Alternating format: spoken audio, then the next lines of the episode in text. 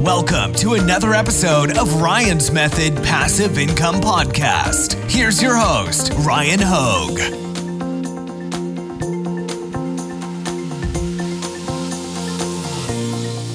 Hey guys, thanks for joining me. I'm sitting down here today with Stephen. He is a uh, I don't know, I was going to say a legendary Etsy seller. I don't know if you've achieved legendary status. We can debate what what the bar is for that maybe, but uh, he's going to basically tell us like how he became a top 0.01% Etsy seller and basically help you replicate his success, which sounds like a ridiculous plug, but he's like a super nice guy who is like very open Mm. about how he's been so successful. So I'm excited for this interview. Stephen, thanks for being here.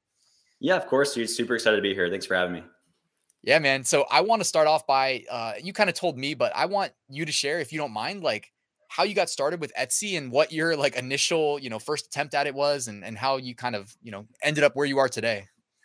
Yeah, so I, I first found out about selling on Etsy about two and a half years ago. And I was pretty fortunate that at that time I had already been selling online for about three years. So I already had that foundation of like what it took to sell on a third party marketplace like Etsy. So it was like two and a half years ago, it was like June 2020, the peak of COVID. One of our mutual friends, Jesse, a super successful Etsy seller, um, him and his family came to visit for about a week. And I remember him saying, like, bro, like I launched face masks on an Etsy store like two weeks ago. And he like showed me his phone. I was like, bro, you made three thousand dollars today.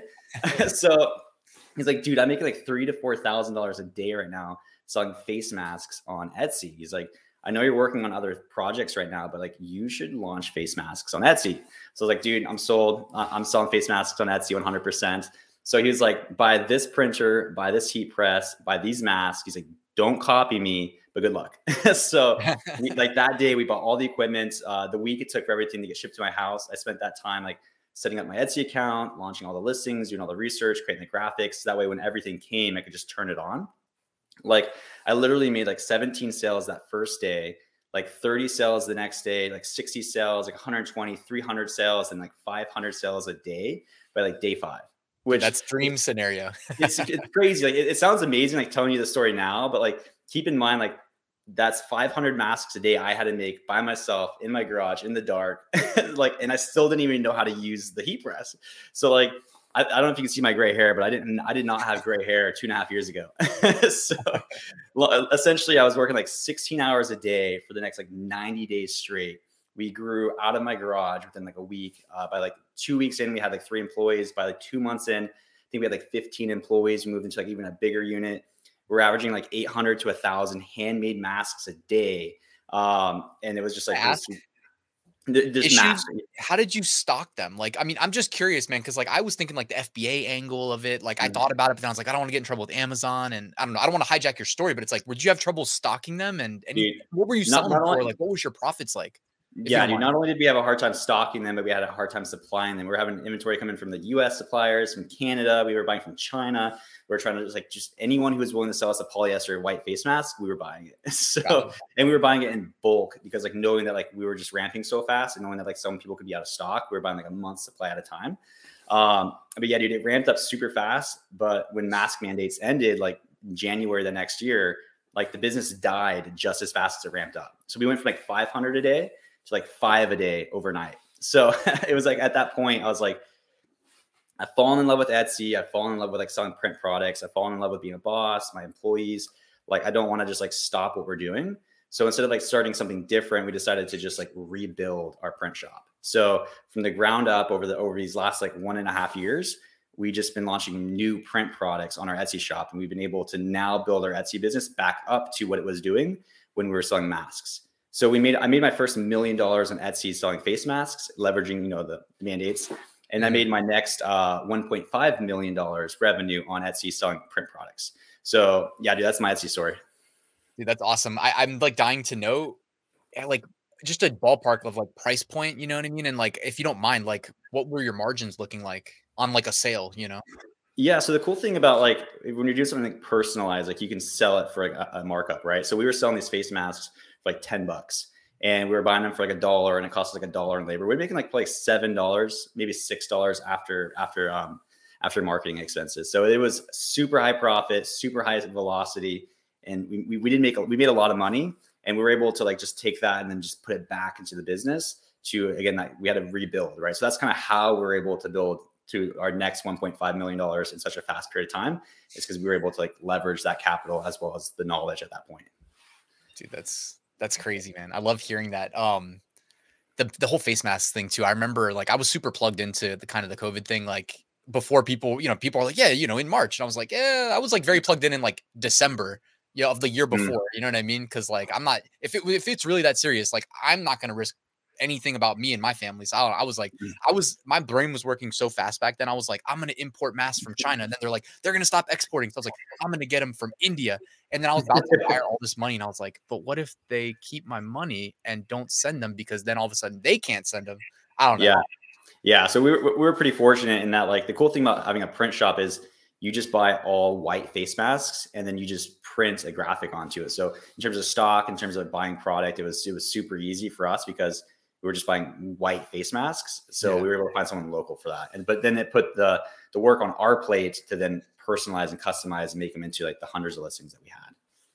Got you, man. Yeah. It was like, and plus you're selling them at a good price point. Like for me, it would have just kind of been like flipping them at like a multiple, which mm. was like highly frowned upon, you know, at, at the time, obviously. So, uh, so what does your Etsy kind of journey look like today? We know your roots and you mm-hmm. pivoted mm. obviously away from face masks. Like, do you mind? You don't have to tell us, I guess, product type, but uh, like what makes your business so successful if you wanted to kind of summarize because a lot of people watching like everybody wants your success i want your success um, what's like what is the gap like why why aren't we as successful as you yeah so so uh, it probably comes down to like more than just one thing i think part of it is i didn't launch an etsy business as like a hobby so like if, if you want if you do it as a hobby you're gonna get hobby results like i went into it like this is my full-time thing i was working 16 hours a day you know we have employees we got places there's we have warehouse, right? So it's like we we treated it like a business. So we got business results, right? It wasn't like in my spare time or on the weekends. It was like you know 16 hours a day for like the next three months. And then I still work 40 hours a day on the business right now.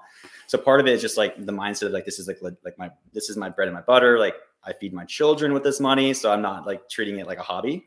Uh, the next part of it is it's the process. So like we sell four different product categories since the face masks. And it, I think it goes down to like how we find the products, how we build out the products, how we launch the products. And I, contribute a lot of the success to the process, which we can dive into that if you want. Um, but then with that, it, it, all it all comes down to again, I think the product. So it's like you you can have a poop product, you're gonna make no money, but if you have a good product, you're gonna make good money. So does that involve like uh kind of it reminds me almost of FBA where like I personally even in my route of like Amazon FBA and you you you tried FBA, right? Yeah, so I don't I don't talk about that much, but before before this business, um, I, I failed ten other businesses before this business. So like like in terms of advice, like don't give up because like it's gonna it's gonna hit eventually. So I, I did try FBA three times and I failed every single time. so hey, but you're better off for it, right? Because now you're doing your thing on Etsy. But I, I was just gonna say, like when I'm doing FBA and I've made like big successes. I mean, I guess on a relative basis, not as big as your successes, but on FBA by just like looking at what's out there and then just finding. I know people, you know, it's kind of common to say like you just improve upon it, but like for mm. me, sometimes it was as simple as just ordering samples from different factories and being like, this one has a much better product than all of the rest. I'm just going to launch these at a higher price mm. point. And over time, the reviews are going to speak for themselves. And it's like, it's worked. So are you yeah. doing stuff like that? Or is it just that like you have the customization aspect and i mean i've seen your etsy shop you were nice enough to share with me like you have like a beautiful way of like creating listings that it's just Thank compelling you. so is it that is it everything yeah so like so success leaves clues so like you're saying like you find a product you went to all the manufacturers you just launched a, you know the better of the three so like success leaves clues so like I don't really like innovate. Like I don't reinvent the wheel. Like I'm not trying to like, you know, launch something innovative. I found I find something that I like that I'd be okay with selling that is selling well and then I just find people that are already doing it, and then I just like I call it mirroring, where it's like I, I take their products and I, and I, make my versions of it. So like that's the way how I add value to the market is I make it either better or different, but I only sell something something that's that's already selling currently. Got you. And how how like I guess what percentage of um your products like are you offering personalization on? Is that like a huge thing for you the personalization aspect or even with like face masks like you said personalized face masks in my mind i just pictured like you coming up with you know how a lot of people just went to google images and just like ripped off like stupid ass memes or something like and i just assumed kind of like you're probably just doing that and making easy sales but like were a mm. lot of your face mask personalized and is your stuff still like heavy personalization Yeah. So when I launched the face mask, I said personalized because like we only sell personalized now, but they were custom. So they were just like patterns like bees or, you know, pumpkins for Halloween or bats for Halloween or like Santa Clauses for Christmas. So we just did, you know, just patterns. So they were custom. Um, but nowadays, like that's part of like when I launch a new product, I only launch products that we can personalize because it's a higher barrier to entry. So it takes more work on us, and 99 out of 100 people are not willing to do it. So like when competition goes up in that product category, we're a little bit different because we do it plus personalization. So every product that we sell now is is personalized. So we offer that as an option. So you said you sold over 2.5 million dollars on Etsy, which is a staggering number. Congrats on that. I'm Thanks. I got to ask, all right, because I'm guilty of publishing a lot of products to support my my big revenue numbers. Like, how many listings do you have up there on on your Etsy shop, if you don't mind sharing? Yeah, so I'm currently selling into like four different product categories, and I actually have like less than 500 products. So I only launch about 100 product listings per category. And I know a lot of people who you know sell print products on Etsy it's more of a numbers game. Like people who like print on apparel, they might have like a thousand listings or 2000 listings. So people in my boat, they would typically have like 4,000, 5,000 listings, which is pretty standard. And I'm able to still hit the numbers that I'm hitting with like 10% of the listings. And the way that I'm able to do that is I'm, I'm super intentional with the listings I, I launch. And I only launch things that I know are going to sell. Like again, like success leaves clues. So going back into like that process, like I have a process that like creates me like a to-do list of like 100 listings I launch them and I'm pretty confident that they're going to sell. And I, and I don't launch listings that I know it's not going to sell. So I'm very intentional. That's yeah, that sounds amazing. And um, you have shown me a little bit of this process, like off camera. Is this something that you wouldn't mind uh, that you would mind sharing with uh, our audience? Yeah, I'm an open book. So anything other than my shop name, I'm willing to share. oh, that's awesome. So how about this then? I think this interview has been great so far. Like and guys, if you are with me, if you are enjoying this interview, please number one, leave a like, let the YouTube algorithm know. And number two, how about this? Drop a comment and say you want to bring Stephen back for part two. We'll leave a cliffhanger. And in part two, since Stephen's willing to uh, share this process with us, how about we resume this at a future date and you can let us know what that process is? Let's do it. Yeah, that sounds perfect. Awesome. Well, hey, I really appreciate it. Like I know you're a busy guy, your time's valuable. Um, thank you for being here today. And this has been great. Guys, let, let us know in the comments that should we bring Stephen back? Do you guys want to see that process for how he's making $2.5 million with four categories? By the way, when you say categories, is that like product type or is that like niche or product type, like shirt, mug, blanket, tumbler, like different product types? Okay, there it is. Well, hey guys, let let us know. Hit us up in the comments. Uh, I'm really looking forward to bringing him back. So make sure we get to at least like 50 comments. That's that should be that should be doable. I think. Uh, Stephen, thanks again for being here. I really appreciate it. Thanks for having me, guys. Leave those comments. I'll come back.